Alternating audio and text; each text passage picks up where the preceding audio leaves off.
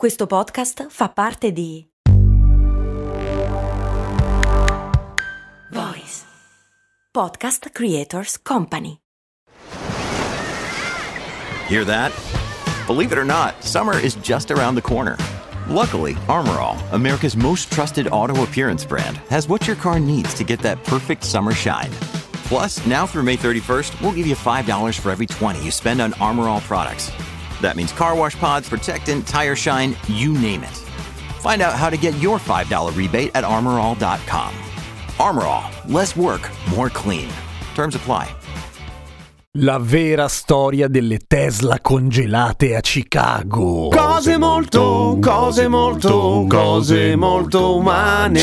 Ciao, sono Giampiero Kesten e questa è Cose Molto Umane, il podcast che ogni giorno, sette giorni su sette, ti racconta o ti spiega qualche cosa. Avrete letto riprese dalle testate nazionali italiane le notizie secondo cui le macchine elettriche finalmente hanno mostrato la corda e si sono mostrate per quello che sono realmente delle ciofeche che a meno 20, meno 30 gradi non riescono a funzionare a differenza del motore termico. No, davvero, cioè nel senso leggendo le notizie in Italia, soprattutto i titoli, in realtà solo i titoli perché poi se vai a leggere c'è poca roba, comunque sembra che a Chicago, Illinois, dove ha fatto un freddo veramente boia nei giorni scorsi, siano morte tutte le auto elettriche in circolazione, salvo che come spesso accade una cazzata. Nel senso che le notizie sono state riprese poco e male. Andando a leggere le notizie e le fonti in America o in inglese se non altro, perché ci sono anche delle notizie che vengono da, non so, metro.co.uk che spiegano come funziona. In realtà la cosa è abbastanza diversa, ma per una serie di ragioni sono stati presi solamente i titoli che fanno particolarmente sensazione e tra un po' ne parlo. Allora, le auto elettriche, come immaginerete dal momento che avete un cellulare e che abbiamo parlato un sacco di volte di come funziona tra l'altro la batteria di un cellulare, ecco, non funzionano benissimo al freddo. Che cosa vuol dire? Vuol dire che una batteria ricaricabile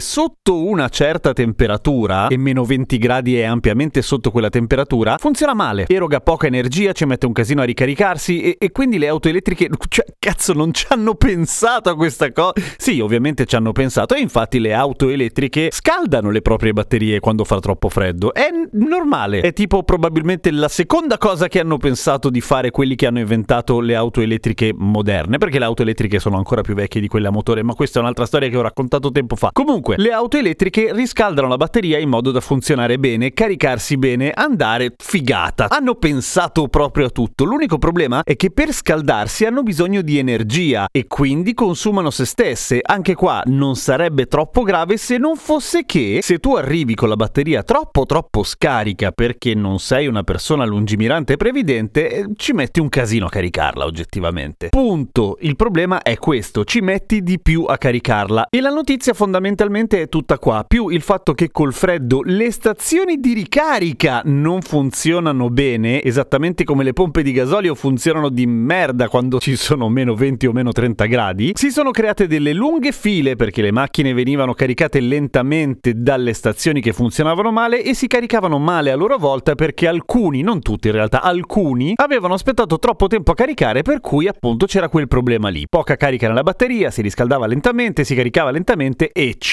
Ed è forse il caso di citare il mio famoso gatto che si morde la gola. Dopodiché davvero non lo dico da integralista delle auto elettriche, mi fa solo specie il fatto che siano così faziose alcune notizie. Ho la patente da un sacco di anni, ho guidato un sacco di macchine, ho guidato un sacco di diesel e vi assicuro che a meno 20 gradi, a meno che tu non abbia fatto rifornimento con il diesel fatto apposta per le basse temperature, che in genere si trova in alta montagna, col cazzo che la avvii la macchina, semplicemente perché il diesel diventa un blocco solido. Fa quella roba che si chiama paraffina. Per non paraffinare il diesel deve essere addizionato di una serie di roba antigelo alla fine che non mettono sempre ovviamente, anche perché costa e meno efficiente, lo mettono solamente nelle condizioni geografiche che prevedono un freddo estremo. Se viene un freddo estremo, che ne so, a Milano, ci tocca andare in bici. Per cui vabbè, chi se ne frega, nel senso che non credo che nessuno leggendo quelle o pochissime persone leggendo quelle notizie abbiano detto no, niente, annullo l'acquisto dell'auto elettrica che volevo comprare perché in realtà non credo che abbia funzionato così. Ma c'è una cosa interessante però. L'anno scorso girava sui social un lungo articolo completamente fake, tutto sbagliato su quello che era il cappotto della casa, cioè una cagata, un coacervo di luoghi comuni che diceva che le case devono respirare e che non si sapeva bene degli effetti del polistirolo sull'essere umano.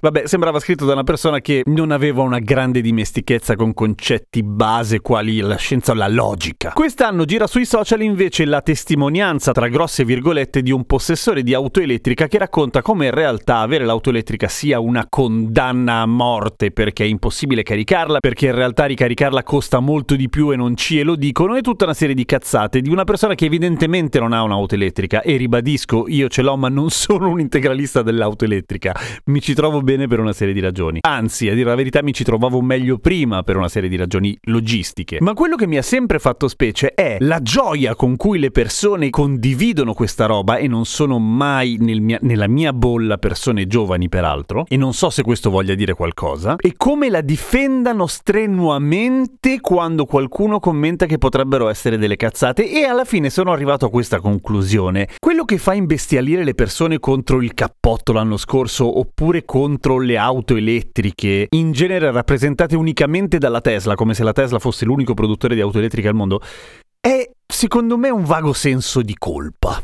Almeno quelle che vedo io, perché sono persone della mia bolla, per cui difficilmente saranno persone che hanno delle partecipazioni nelle imprese che disboscano l'Amazzonia, per dire. Cioè sono persone che magari hanno un briciolo di coscienza civica, ambientalista, eccetera, e che per qualche ragione loro assolutamente lecita, magari, hanno deciso di non prendere mai un'auto elettrica, banalmente perché magari non devono cambiare la macchina o perché un'auto elettrica comunque anche usata costa di più di una macchina normale. E quindi non vedono l'ora di scoprire che in realtà non serve a niente. Sono anche quelli che condividono il fatto che l'auto elettrica si ricarica con l'elettricità prodotta a carbone, cosa che è stata debancata un miliardo di volte, anche qua cose molto umane, perché in fondo vogliono legittimare il fatto di non avere un'auto elettrica. E io dico, raga, andate serenoni. Andare in giro con l'auto elettrica non salva il mondo. Andare in giro con l'auto elettrica fa un piccolo passo verso la riduzione dei consumi, risparmi dei soldi, sì, questo è un, dato oggettivo, così come non tenere il riscaldamento acceso a chiodo a 25 gradi tutto l'inverno è un piccolo passo verso la riduzione del consumo, così come ricordarsi di spegnere le luci, chiudere l'acqua, fare la differenziata, tutte quelle cose lì.